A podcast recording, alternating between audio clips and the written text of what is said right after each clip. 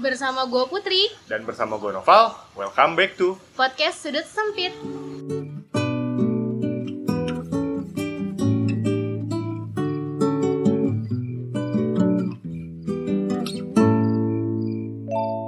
On the night like this, there's so many things. Oke, I balik lagi ke podcast. Sudah Sempit. Eh, hari ini akhirnya bisa tag podcast, tag podcast bareng sama Putri. Eh, sudah sekian lama, sebulan vakum, kita berdua sendiri-sendiri di rumah masing-masing, di tempat masing-masing. Eh, akhirnya hari ini bareng lagi sama Putri. Gimana Put kabarnya? Alhamdulillah gue baik. Kita baru ketemu setelah le- lebaran ya, setelah puasa, iya, setelah lebaran. Eh Puasa, puasa, kita malah juga nggak gak ketemu sama Iya. sekali. Kita gak ada acara Jadi kita juga ya. mau ngucapin minal aidin wal wal faizin, ya. mohon maaf dan batin, walaupun telat sudah dua minggu telatnya. Emang udah minggu ya? Iya kan kita terbitnya Oh, nanti iya. Minggu depan. Oh iya. Ah, Oh ya hari ini kita tagnya hari Minggu ya hari Minggu jam 10-an. Em, gimana bud? Eh, lebaran setelah Lebaran sampai hari ini Lebaran tahun ini gimana? Lebih baik? Ah, kurang baik sih gue nggak bisa ngapa-ngapain kayaknya gue lebaran tahun ini karena gue bertumpu dengan tongkat jadi kayak lebaran gue lebih diem di rumah Ya, jadi Putri pernah akrobatik ya di depan rumahnya bawa motor jatuh gitu. enggak gue nggak bawa motor. Oh mau masukin ya? enggak gue lagi turun doang. Jalan kaki. lagi jalan kaki ke seleo ke jumpal gitu. Loh lu anak batita baru belajar jalan gitu? Nggak ngerti gue juga kenapa mikirin jodoh gini sih gue jadinya. Ya itulah kabar dari Putri kabar dari gue ya. Ya udah biasa aja sih gue masuk oh udah masuk ya? Udah gue udah masuk minggu Kasian. kemarin. Eh, alhamdulillahnya kereta masih sepi minggu kemarin. eh serius? Serius masih sepi. Eh, nggak harus detek-detekan banget lah kayak hari-hari biasa. Mungkin baru lancar tuh senin kali ya. Kan anak sekolah baru masuk itu hari Oh, kamis. iya. tapi mereka kamis minggu juga kemarin dan itu itu baru juga kelas libur lagi kan? Ah Habis libur lagi, kan? Senin tuh benar-benar sepi banget kereta. Gue udah, wih mantep banget kata gue kalau tiap hari kayak gini. Doa semua orang di hari pertama setelah uh, Lebaran masuk. Kalau setiap ha- apa, kalau tiap hari kayak gini ya itu nggak akan bohong. ternyata kereta dipenuhinnya juga karena anak sekolah ya Iya kemarin seminggu kemarin banyak uh, bocil-bocil SMP SMA pada mau ke kota tua, pada mau ke masjid Istiqlal. Tuh, Masjid Istiqlal kan lagi direnovasi kan? Ya ngelihat depannya doang kan. Pokoknya di Juanda juga banyak yang turun tuh mereka. Eh, langsung ke pembahasan kita hari ini aja. Yep. Ah, pembahasan kita hari ini tuh gua agak tertrigger dengan salah satu tweet dari orang dan lumayan cukup rame di cukup rame nggak ya? Lumayan deh kayaknya. Lumayan, lumayan. Lumayan cukup rame. Eh, Sebenarnya pembahasan pengen gue bahas deh, udah lama tapi gue belum nemu apa sih core yang pengen gue bahas gitu, apa sih intinya yang pengen gue bahas. Jadi hari ini pak, gue pengen bahas tentang hidup hemat atau nyaman. Hidup hemat atau nyaman? Mm-mm. Hidup hemat di sini tuh maksudnya adalah ketika lo sudah memiliki pendapatan, at least itu gaji, lo itu mendapatkan uang itu tuh mau lo simpen, mau lo investasiin atau mau lo tabung untuk ke depannya biar lo eh, tidak apa punya tabungan banyak, akhirnya lo tidak terlalu hidup yang pas-pasan nanti ke depannya atau jadi ketika, bulan ini lo dapat, lo keep, bulan ke depannya lo keep lagi, akhirnya ke bulan ke depannya lu tidak harus ngeliat rekening lu yang anjir segini-segini aja tapi Hmm. wah lumayan lah rekening gua ada lah gitu. Membahagiakan di masa depan ya? iya seperti itu. Atau hidup nyaman. Hidup nyaman di sini tuh kayak lu lu punya gaji terus habis itu ya udah Lu punya gaji sekarang. iya gua gua gua pengen belanjain apa yang gua mau dulu sebelum gua dapat pendapatan gitu. Gua pengen puas-puasin gitu. Gua tuh pengen dulu pengen makan di sini gua bu- nggak dulu nggak kesampaian ya udah akhirnya gue makan di sini. Atau gue pengen beli baju ini atau sepatu ini atau pokoknya barang eh, sandang lu. Akhirnya kebeli dengan gaji lu sekarang. Itu sih maksud eh, pembahasan kita kali ini. Jadi lebih kita mau ngeliat eh, sebenarnya kita nggak mau ngebandingin mana yang lebih baik ya, cuman Nggak. kayak lebih realitanya kita kayak gimana sih? Ah, ke ceritanya dari sisi kita. Ya Hmm. kan nggak mungkin sama karena keadaannya beda-beda. Apalagi persepsi antara gaji besar gaji kecil eh, hidup nyaman dengan hidup hemat orang-orang kan beda-beda. Beda-beda. ada yang gajinya bisa puluhan juta tapi merasa itu kurang juga ada karena memang kebutuhannya ternyata lebih besar gitu kan. Ada yang gajinya ya UMR Jakarta. Tapi merasa ya Merasa- kebutuhan gue ya udah eh, pas di sini aja oke oke aja karena gue nggak butuh yang lain gitu. Karena gue nggak perlu yang lain itu bisa aja. Tapi ini kita cerita dari sisi kita aja. Hmm. jadi ada satu pandangan nih orang bahwa eh, hidup hemat itu ya tadi agar punya tabungan, agar punya masa depan, terus eh, ke- eh, agar nanti ke depannya dia ya sedikit terjamin lah dengan apa yang udah dia dapat sekarang. Itu menurut lu gimana bud? sebenarnya kalau hemat itu artinya ada banyak ya mungkin ada yang berpikiran karena ya emang untuk masa depan gue aja nanti atau dia memang dari kecil sudah dibiasakan hemat jadi dia sebenarnya nggak punya tujuan ah untuk gue nanti. Cuman kalau udah terbiasa hemat ya dia jadi lebih hemat. Padahal dia awalnya nggak punya tujuan untuk eh gue ngumpulin uang buat masa depan gue nanti buat gue ngebangun bareng keluarga gue gitu. Nah, kalau misalkan hemat eh, buat gue, kalau hemat buat gue sebenarnya kalau dari kecil gue dibilang disuruh hemat, disuruh hemat, cuman gue nggak pernah hebat anaknya. Jadi kalau buat gue hematnya itu tadi. Karena gue sudah mulai berpikir ke depan gue nggak tahu ke depannya gue gimana. Ya mau nggak mau dari sekarang gue mulai hemat. Gitu loh. Jadi gue mensortir kayak gue kebutuhan gue yang butuh untuk saat sekarang yang penting tuh apa sih? Kalau nggak penting ya ngapain gue pakai uangnya? Lebih masuk tabungan gitu loh. Tapi itu ngerem nggak? Lu Ngerem. sudah punya rencana misalkan ya, misalkan ya, Hmm. bukan kita tinggal ngomongin gaji kita berapa Iya. ya di sini ya. Misalkan eh, misalkan ya angan-angan tiba-tiba bisa 10 juta gitu ya gaji. Uh, amin Terus ternyata eh, lu punya rencana bahwa oke 7 jutanya gue simpen 3 jutanya gue pakai entah itu buat transport entah itu bukan makan terus jajan itu bisa nggak terrealisasi dengan sekarang keadaan lu sebenarnya gue bukan tipikal orang yang bisa kayak gitu. Akhirnya gue mensiasati dengan gue tuh kayak ikutan tabungan yang nggak bisa diambil tuh nggak? Jadi di salah satu bank Hmm. gue emang setiap bulan tuh kayak udah di auto debit sama bank kesedot, jadi Oh. gue mau di per bulan segini.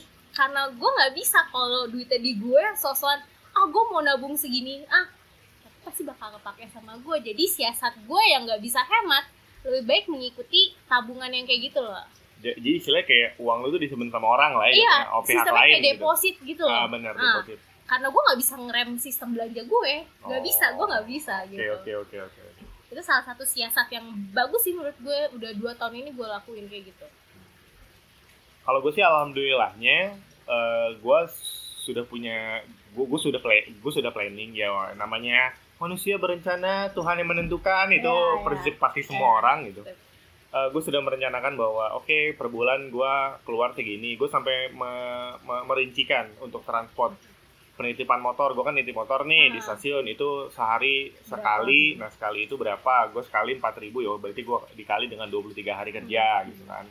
Terus gue naik kereta pulang pergi berapa? 4000 pergi 4000 pulang berarti 8000 gue kali lah. Pokoknya itu rinci deh. Sampai bensin bensinnya tuh gue rinciin. Buat gue main buat gue makan tuh sampai gue rinciin. Kenapa sih gue kayak gitu? Bukan gue orang yang perhitungan atau apa bagi gue ya karena gue sudah terbiasa dengan akuntansi dan perhitungan seperti Iya. itu gitu gue ngeliatnya kayak lebih rapi sih Eh, iya, da- dari gue, gue juga mikir bahwa kalau gue nggak giniin, itu uang misalkan gue dapat gaji, gue ya udah gue pakai aja apa yang gue perlu, tapi gue nggak ngitung berapa sih yang gue perlu, itu bisa lewat, itu Iya, bisa ngelos. Kita nggak tahu mana yang prioritas, Betul. mana yang jadi kebutuhan tambahan aja.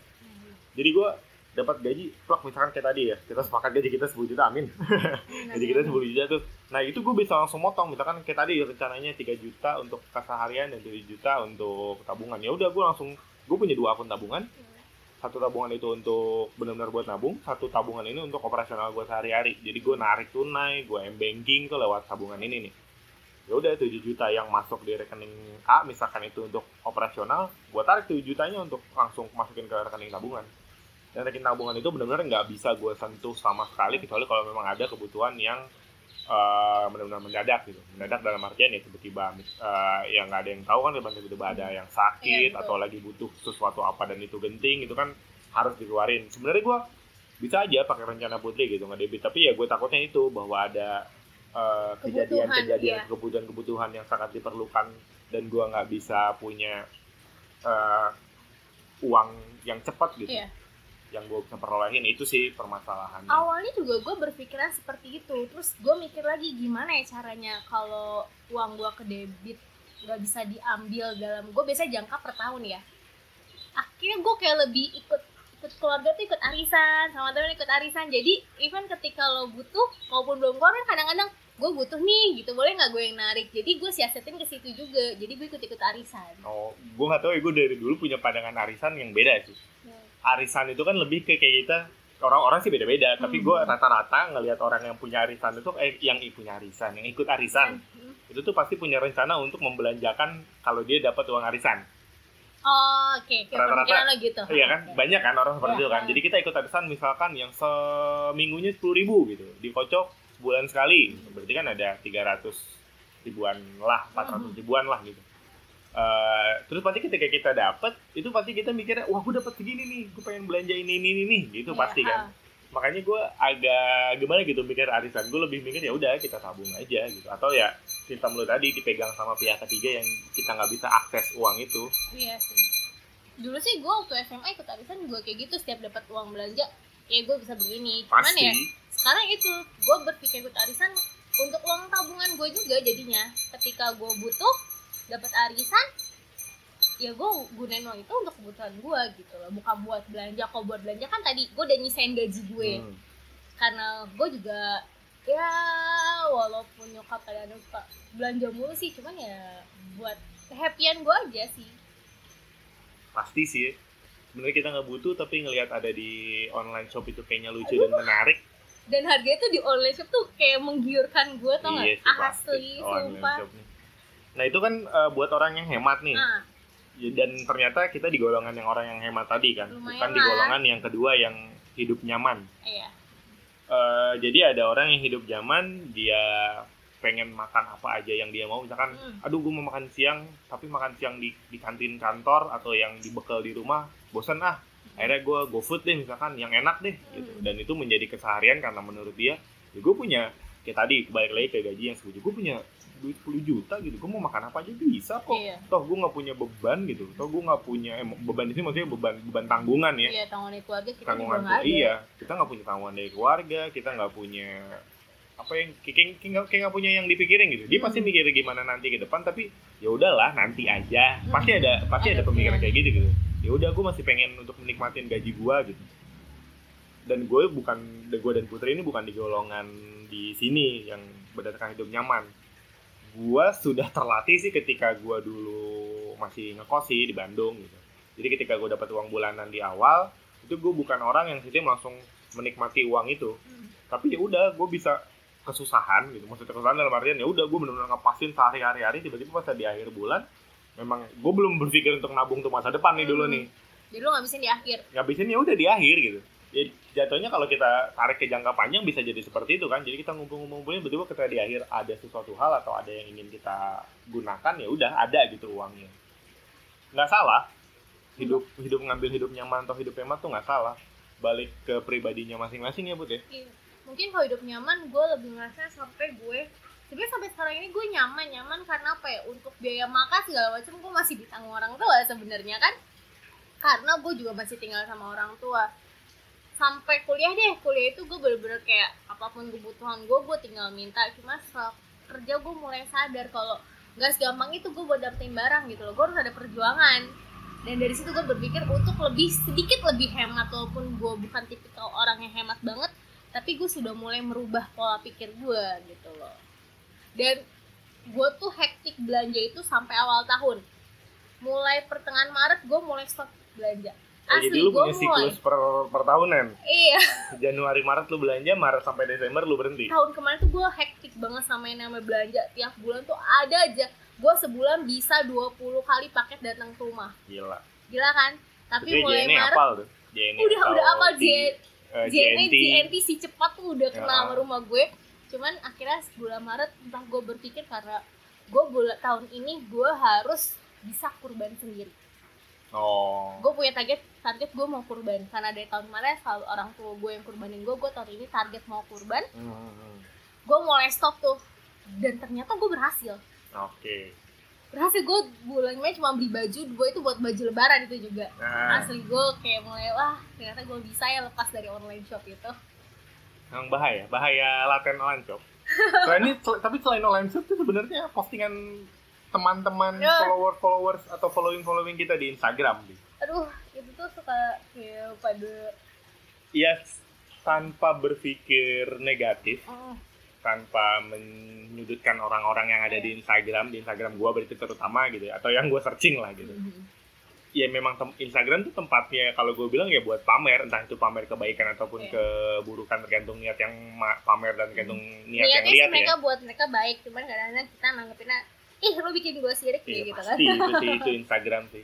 Gue udah gue ya balik lagi ke kayak episode gue sebelumnya gue bilang gue punya kata-kata yang gue doktrin ke diri gue sendiri bahwa ya mereka bisa dapat ini karena perjuangan mereka Iya. ya udah gue harus berjuang ya itu sih. Iya. walaupun kalau memang ketika gue di titik di mana gue kayak ngelihat negatif pastilah gue juga manusia gitu. Gue gue bukan orang yang selalu berpikir positif. Ada kalanya gue berpikir negatif ada kalanya gue berpikir ya anjir dia bisa lah gitu. Iya. ada gue Iya pikir bahwa gue enggak gitu Iya. kan. eh anjir dia punya beli ini loh itu yang gue mau dari dulu loh. Gue juga bisa nih tapi sebenarnya tapi ya tadi gue gue punya prinsip hidup hemat gitu.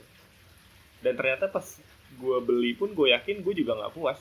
Iya sih. Kayak kayak puas gue dapetin tapi kayak ya udah aja gitu. Ya udah gue punya misalkan sepatu gitu. Sepatu Adidas yang running running Mhm. yang lagi Yang hits gitu lah. Gue nggak tahu dong model sepatu karena gue nggak up to date juga sama sepatu gitu yang penting kita mah pakai nyaman udah aja. Ah, iya sih, gue gue lebih gitu itu pakai nyaman, looknya juga lumayan lah gitu, Hmm. nggak nggak yang gue juga gak ngerti sepatu running apa lah yang penting gue suka nggak gue pakai. enak juga ya gue beli mode. gitu. Ya lu tau lah, gue pokoknya ada barang ba, ba- tiba-tiba novel eh, setelah berbulan-bulan sering ketemu dan tiba-tiba dia pakai barang baru itulah ba- barang yang dia baru. Eh. Terus ketika itu pakai baru, pasti bulan-bulan berikutnya dia masih sama pakai-pakai itu juga. Karena gue emang jarang banget belanja Jarang untuk barang-barang pakaian gitu. Eh, kalau gue sih lebih kayak lihat teman-teman gue mereka belanja barang branded gitu sih apa ya mungkin gue udah pernah berada di masa itu belanja barang branded tapi bukan duit gue Ah, oke. ya mungkin lo tahu gue dulu waktu Hmm. kuliah sering pakai barang yang lumayan juga jadi menurut gue kepuasan gue tuh udah selesai sampai situ karena gue dulu udah pernah pakai merek ini loh gitu loh. Cuma kadang-kadang gue ngerasa kok gue nggak bisa sih beli pakai duit gue sendiri? Tapi gue mikir gue pakai barang branded pun sebenarnya sama aja. Hmm. kayak segi tas gue tuh dari dulu paling nggak bisa pakai tas yang misalkan beli di sini gitu di pasar atau segala macem kayak gue harus beli di mall ini loh gitu loh.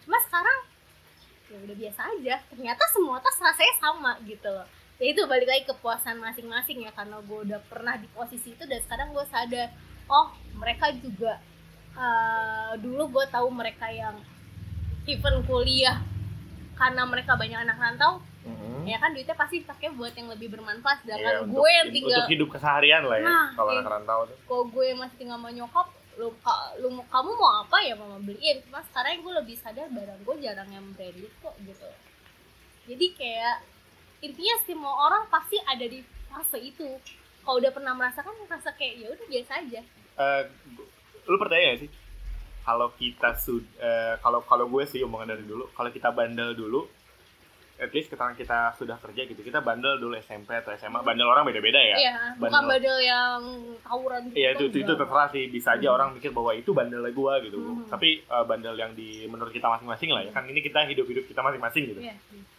Eh, kita bandel dulu gitu. Kita kita SD SMP SMA terus setelah kita lepas dari bandel itu kita sudah berpikir ya lumayan jernih kita punya pemikiran yang lebih luas gitu. Oh iya ternyata itu nggak perlu perlu banget ya. Ya udah deh gue nggak perlu lagi. Terus kalau tiba-tiba ada teman yang ngajakin bandel bandel A gitu misalkan perilaku A kita sudah berpikir gue pernah kok dulu kayak gini Iya. jadi buat apa? Itu lu percaya nggak sih kayak gitu? Iya. Eh, itu tadi gue rasain kayak itu masa gue bukan masa bener sih masa foya-foya gue kayak nah udah selesai masa foya-foya gue kemarin udah selesai gitu. Walaupun mikir kan lu pakai uang nyokap lo kan nggak lu pakai dengan uang lo. Malah uang gue malah gue pakai untuk beliin barang buat bokap nyokap gue hmm, balik jadi setiap ulang tahun gue even beli barang. Jadi barang branded itu yang gue beli bukan buat gue buat, Buat nyokap bokap kayak timbal balik aja sih. akhirnya gue sadar.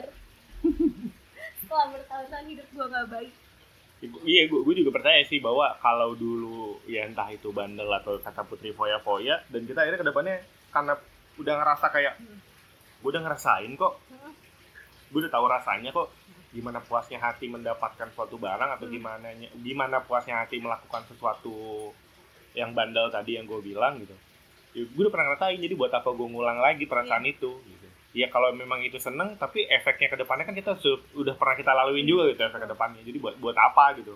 Makanya kalau kalau ada orang nanya eh kalau ada sebenarnya kalau kalau gue kenal orang yang bandelnya telat dalam artian telat ini karena gue masih di taraf yang umur 24 dan baru bekerja berarti telatnya baru awal-awal kerja gitu karena Hmm. karena baru mendapat uang gue bilang ya lu lu salah bandelnya lu salah foya-foyanya lalu salah melakukan hal tersebut tuh di umur-umur sekarang gitu. harusnya tuh umur-umur ketika lu SD SMP SMA yang lu tuh belum punya tanggungan banyak belum punya tanggung jawab lah intinya dan juga kalaupun lu melanggar hukum gitu di negara ini lu harus dipenjara bareng sama narkoba karena lu masih anak di bawah Iya, umur betul. Masih gitu kan ya beda. bisa sebenarnya ya tadi sih eh, pola hidup hemat atau pola hidup nyaman tuh balik ke prinsip orang masing-masing ya Kita nggak bisa judge dia salah atau benar nggak bisa Ah. karena itu ya pikiran dia.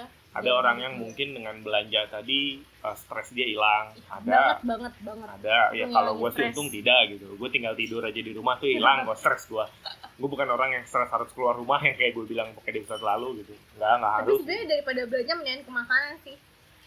Asli. ada he, ada yang bener. Orang yang oh gue harus makan ini biar stres gue hilang. Ada ada juga.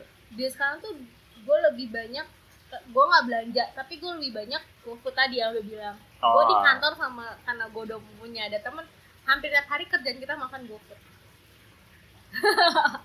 tapi masih dalam tahap wajar ya. Nah, bukan iya. yang makanan itu bukan yang harus beli makanan yang di mall enggak. Yang makan pinggir jalan yang sebenarnya kita susah untuk mengakses belinya gitu loh. Jadi intinya harga antara uh, budget lu untuk makan siang Hmm. dengan budget lu makan siang tapi dengan order GoFood itu hampir sama lah. hampir ya. sama jadi nggak melebihi gaji gue per hari itu Nah, harus betul, tetap betul. di bawah gaji ya Hmm, gitu itu jangan balance. melebihi itu karena bakal bikin gaji lo minus sih Iyalah. Besar pasak daripada Hmm, tiang. betul jadi harus sadar diri aja Gua pernah de- eh, suatu hari ini put gue disuruh sama atasan gua untuk eh, ngurusin surat ke salah satu cabang bank, hmm? bank swasta. ya Bank swasta ini terletaknya cabang kantor cabang pembantunya ini ada di suatu gedung di Jakarta di Jalan Sudirman. Lu tau lah Jalan Sudirman gedung-gedung Iya. perkantoran seperti apa dan lingkungannya lingkungan gue bilang sih lingkungan kerja banget gitu. Sedangkan lingkungan kantor gue memang lingkungan kerja tapi kan eh, berawal dari startup. Startup itu kan ya tidak terlalu harus eh, pakaiannya rapi atau apa yang penting ya lu kerja kerja lu bisa memuaskan klien lu jadi proyek-proyek yang datang tuh makin banyak itulah intinya syarat agar bisa berjalan gitu. Dia tidak memberikan terlalu memberikan formalitas dalam berpakaian. Nah gue gue gue datang ke suatu kantor itu pakaiannya kalau menurut gue kayak bener-bener gue bilang sih kalau ngeliat dari penampilan anjir nih orang masih muda gitu. Mungkin seumur umurannya bisa seumuran gua 24 gitu. Atau ya kalaupun lebih tinggi mungkin nggak sampai 30 gitu. Nggak Hmm. sampai 28 masih lah. Bo, masih bawah 30 lah dia ya. masih di bawah 30 gitu tapi anjir pakaiannya udah gini wah gila.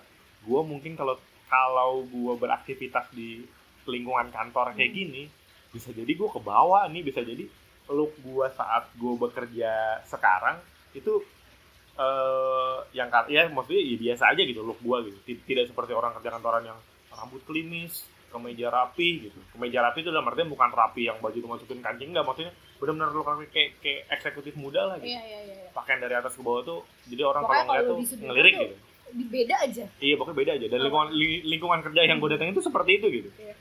anjir bener-bener kata gue bilang wah lingkungan kerja juga menjadi salah satu faktor gimana kita yang apa be- berurusan dengan keuangan pribadi kita Iya. gitu. Jadi sebenarnya kalau yang di perkantoran gaji mereka lebih gede wajar karena mereka juga butuh untuk penampilan seperti itu. Ah, mungkin mungkin mungkin. Ya kalau memang kalian pengeluarannya besar ya berarti ya itu pemasukan kalian juga pasti eh, harus lebih lebih besar. daripada pengeluaran kayak tadi Putri bilang jangan sampai pengeluaran lebih besar daripada pemasukan Hmm. atau besar pasak daripada tiang seperti tadi gitu yang gua tahu adalah beberapa orang gitu eh, yang lebih mementingkan status sosialnya ya entah Iya. itu di lingkungan dia kerja lingkungan ya kosannya dia kalau dia nggak kos atau lingkungan rumahnya dia eh, entah itu dari link apa look looknya dia dalam berpakaian atau update update Instagram story-nya Iya, dia iya. atau Instagramnya dia gitu kan. Yang memperlihatkan kalau ya gue makan di sini pakai lokasi. Iya gue makan ini gue beli barang ini gitu. Padahal ya kit, eh, beberapa orang tahu gitu gimana sih statusnya dia gitu. Emang gimana sih dia eh kesehariannya gitu dulu. Gue bukan menjudge orang yang bawa ini jelek atau enggak itu kan ya mungkin itu kepuasan hati dia dengan dia bisa ada di taraf status sosial yang bisa dipandang orang wah anjir nih orang bisa ya kayak gini. Wah anjir nih orang bisa ya makan di sini. Wah anjir nih orang bisa ya punya pakaian berpakaian seperti ini. Gitu tapi ya balik lagi gue bilang sih orang seperti itu nggak akan lama sih ya. Maksudnya eh, nggak akan lama tuh dalam artian bukan hidup kehidupannya gitu. Gue nggak tahu sih kehidupannya lama apa enggak. Gue bukan Tuhan yang tahu umur Iya. batas umur dia Eh, kehidupan seperti ini nggak akan lama. Dia pasti bakal capek sendiri gitu. Harus setiap hari berka- berpenampilan menurut eh, menurut dia oke agar dipandang orang sangat-sangat glamor lah istilahnya gitu. Pasti sih pasti ngerasa capek. Capek pasti. Pasti mereka mungkin pas kerja pakai mereka yang harus dituntut rapi segala macem eh apa ya?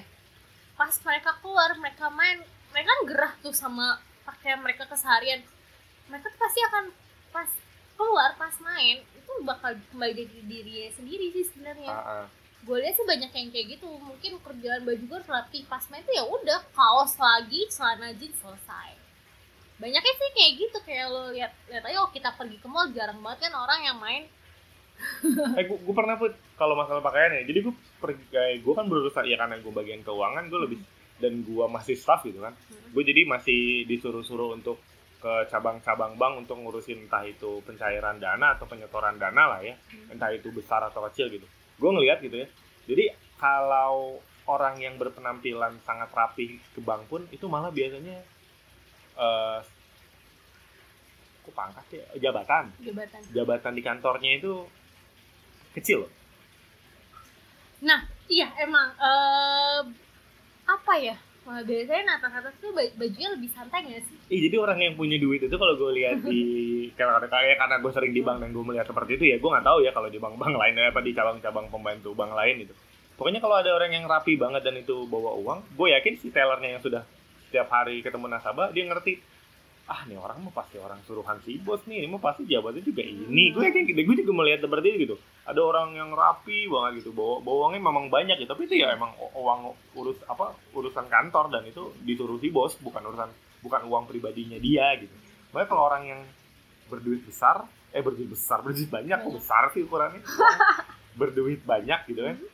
Itu malah pakaiannya terlebih terlihat santai gitu, nggak yang menunjukkan status sosialnya dia bahwa gue tuh orang kaya, enggak kalau gue lihat. mereka lebih sebenarnya apa ya mereka tuh baju mereka sebenarnya pasti mahal cuma mereka mencari yang modelnya santai Iya sih, gue yakin juga sih. Gue yang gue gue nggak tahu sih dia belanja di baju di mana, tapi gue yakin ya pasti mahal gitu. Tapi nggak ada yang benar-benar kayak rapi. kayak iya jadi nyantai aja karena mereka kebiasaan oh gini deh lu kalau lagi liburan nih lu liburan lu ke Dufan pernah deh ngeliat orang pakai baju rapi banget.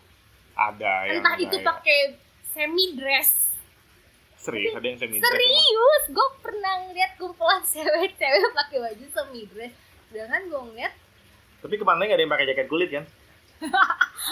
kira pantai ancol mungkin Ya ada gila kali ngapain ke pantai pakai jaket kulit? Jaket kulit itu udah panas gitu di pantai. ya kan mau pamer.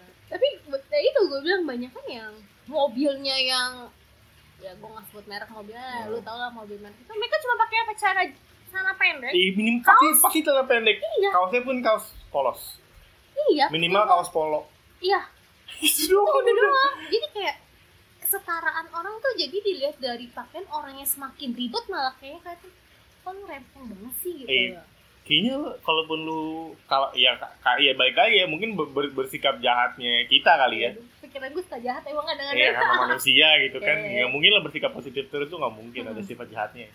Ngeliat, ah ini orang kayaknya enggak deh. Ya menilai gitu lah. Kayaknya Hmm. orang enggak deh. Iya, Yang ngerti lah lu enggak maksud gue tuh enggak ngerti lah. ah lu lu lu lu so gaya banget sih lu lagi liburan ngapain pakai baju rapi banget sih Kayaknya nggak harus ribet gitu gini kan. ya. Eh, maksud gue kan lu mainan terus pakai semi dress astaga gue lupa mikir kenapa gitu padahal kalau main kayak gitu lebih nyaman pakai celana Eh, iya, gue yakin sih.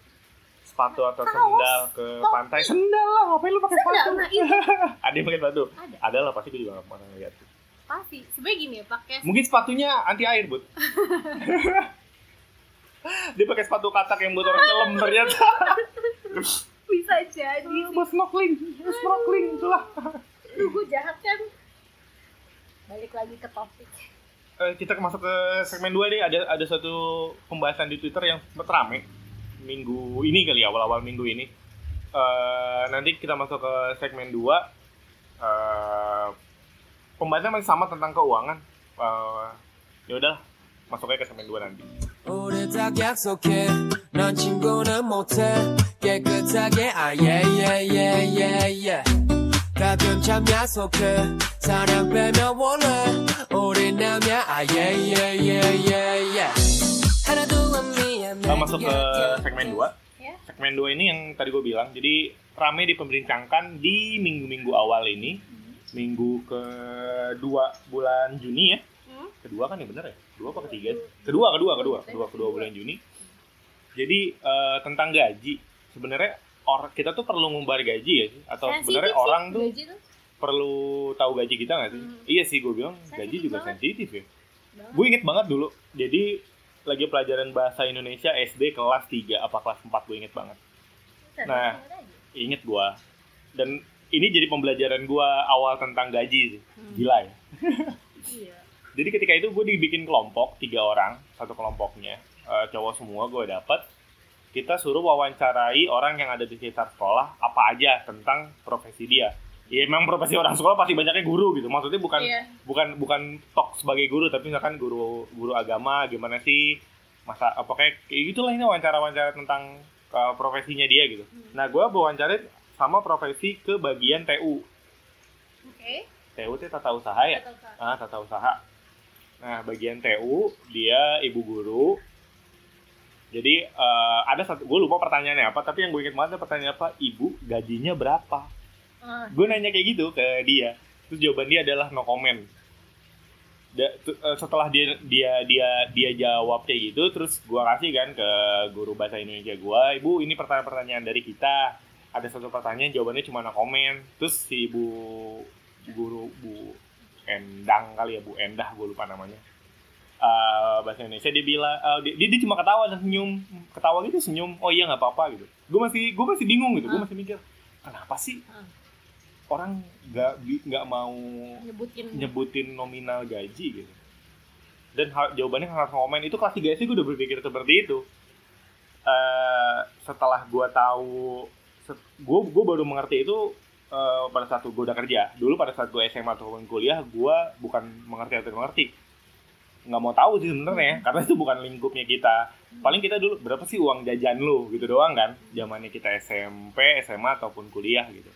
Tapi ini kalau pada saat kerja gue yang di bagian keuangan gue memang tidak mengetahui nominal gaji setiap uh, orang di eh, karyawan di kantor gue ya. Karena itu bukan job desk gue bukan tanggung jawab gue di kantor. Tapi gue pernah suatu waktu gitu ya eh, pembagian THR untuk eh, bukan karyawan pokoknya. Jadi ya gue gue gue nggak bisa nyebut pokoknya ini bukan karyawan. Hmm. ada di kantor. Soalnya kalau ini ketahuan banget gitu kan. Takut ada orang kantor denger gitu kan. Jadi pembagian THR gue di situ tuh pada saat pembagian THR tuh gue baru diangkat sebagai pegawai kontrak tuh kira-kira tiga bulan atau dua, bul dua bulan jadi awalnya kan gue bilang gue dulu kerja itu magang dulu tiga bulan dari Januari, Februari, Maret. Nah April tanggal 2 itu gue baru diangkat sebagai pegawai kontrak dulu selama enam bulan. Nah pada saat awal dari April ini sampai Lebaran eh mau Lebaran tahun lalu, gue itu kan bel- be- belum satu tahun penuh. Jadi ketika ada informasi pembagian THR itu nggak bisa satu kali gaji, ya kan?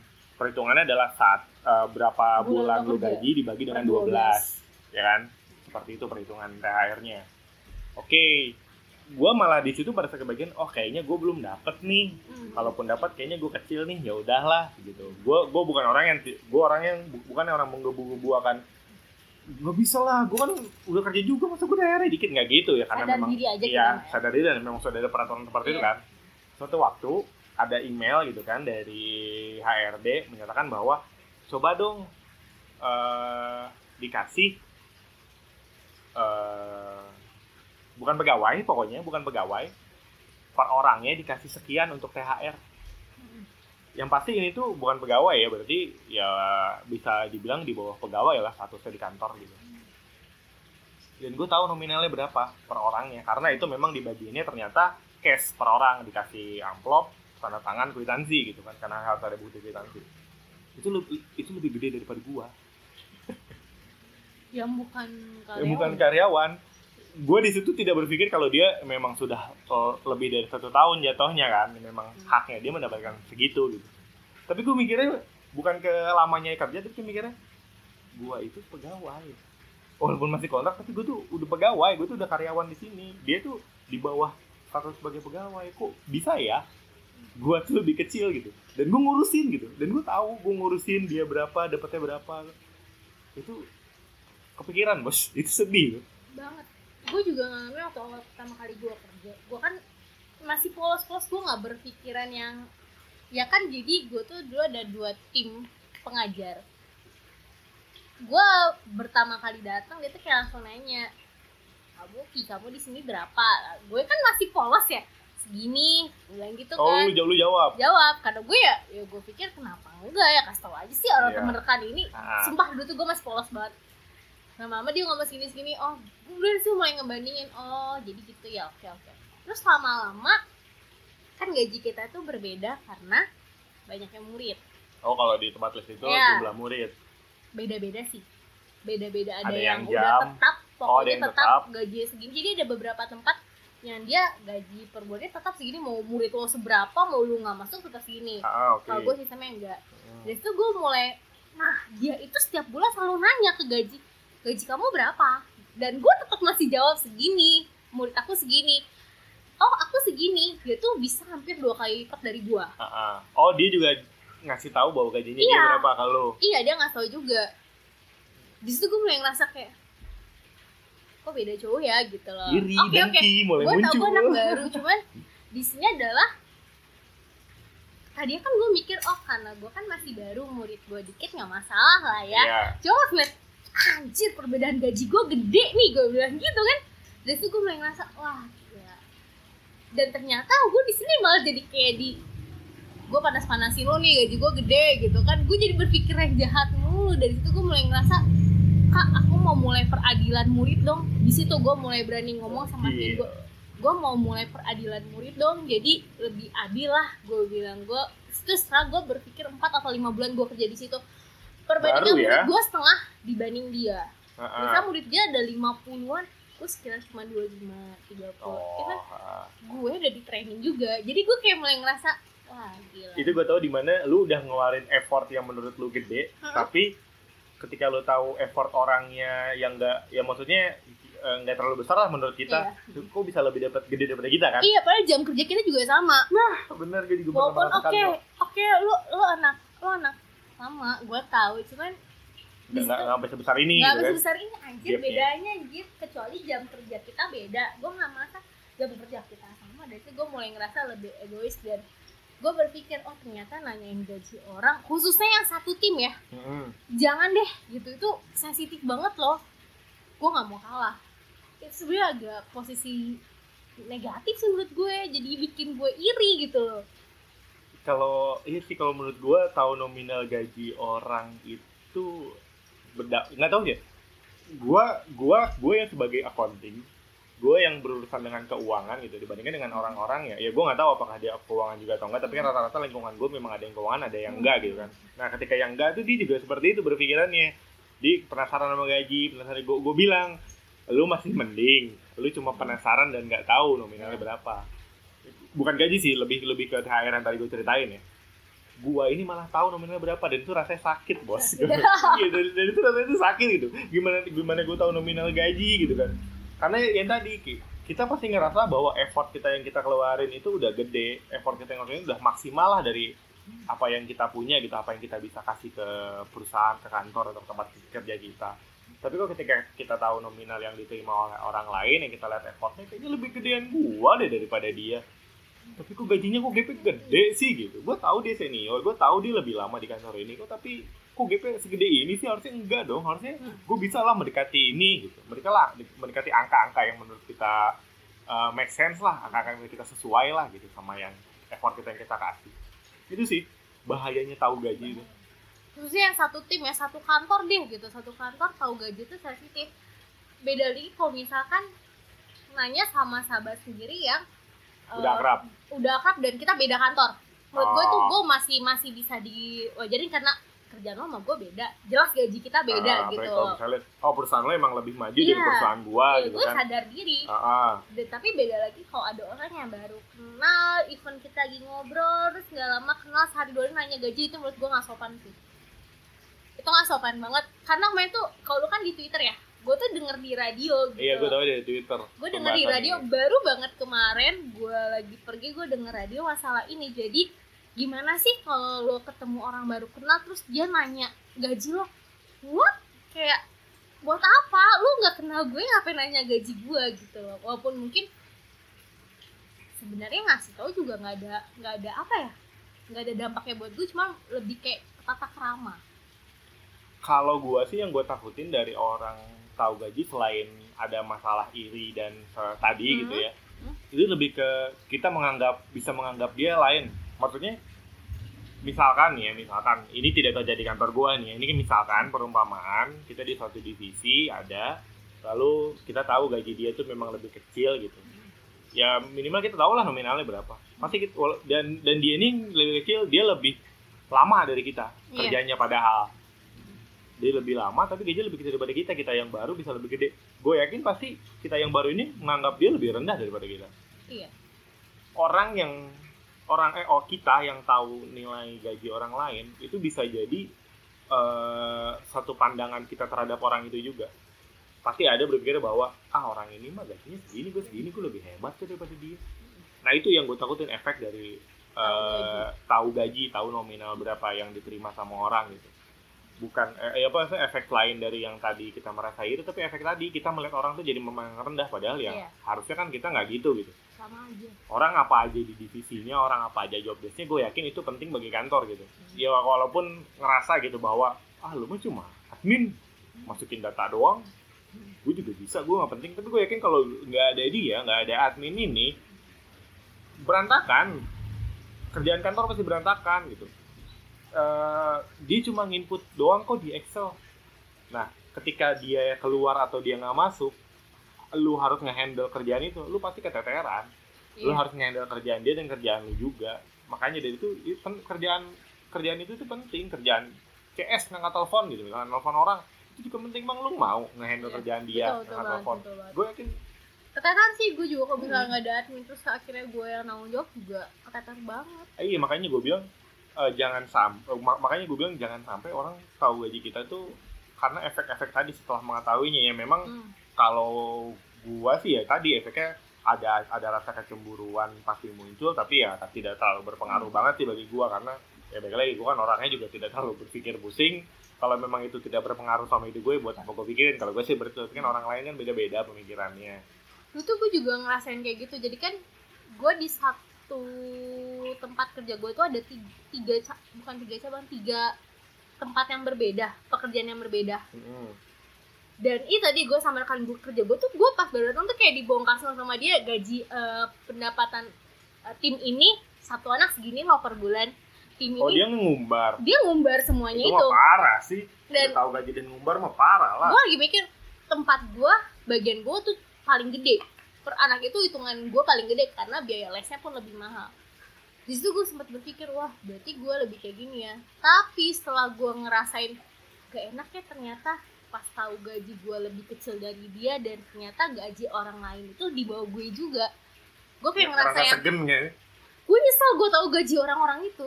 Gue tahu mereka gaji mereka berapa tuh gue tahu jadinya kayak Ya, admin gue berapa gue tahu ya itu karena udah ada yang ngomong dari awal dan polosnya gue iya iyain aja gitu kalau di lingkungan kantor sendiri pasti gitu sih tapi kalau beda kantor tadi lu bilang beda Eh, oh ya kita udah. bisa nerima lah ya nerima kita Cuma bisa kalau- nerima perbedaan-perbedaan. Ya kalau emang kalian-kalian yang bisa menjadikan itu sebagai motivasi, ya nggak masalah sih. Tapi bagi bagi gue sih kayaknya nggak mungkin deh. gue susah tuh jadi motivasi tuh Gak bikin ada kiri nil- nilai dengkian gaji itu jadi motivasi itu agak susah gitu. Apa yang effort kita udah keluarin Iya. kan nggak selalu Iya. sesama dengan apa yang orang lain ngeli- ngelihat effort kita Saya kan. pasti pemikirannya kan kita satu kantor kerjaan jam kerja kita juga sama walaupun bagian kita beda tapi kan kita sibuk masing-masing kenapa gaji kita beda gitu. jadi mendingan lo nggak usah pada tahu deh jadi gak usah banyak-banyak kepo soal gaji hidupnya bener Gak usah. udah udah lu terima aja nah kalau memang itu menurut lu nggak layak lu langsung tanya ke bos lu deh atau ke Ah. orang HR lu deh ayo deh terus kalau masih kurang juga ya atau lu kalau nggak tahu. HR orang personalia tuh zaman Hmm. dulu Eh itu aja pembahasan Kita. eh, di episode kali ini kali ya Putih iya udah ya untuk pertemuan pertama setelah lebaran bisa tag bareng udah lumayan udah lumayan udah gila kita dalam. sebulan lebih nggak nggak ket- bener-bener nggak ketemu tuh sebulan lebih Iya benar-benar gak ketemu. Tadinya Iya. mau ketemu akhirnya nggak jadi. Ya udah kita akhirnya masing-masing di rumah deh itu aja. eh terima kasih udah dengerin episode kali ini di podcast sudut sempit. Sempit. Eh gua Noval pamit. Putri pamit Dah. bye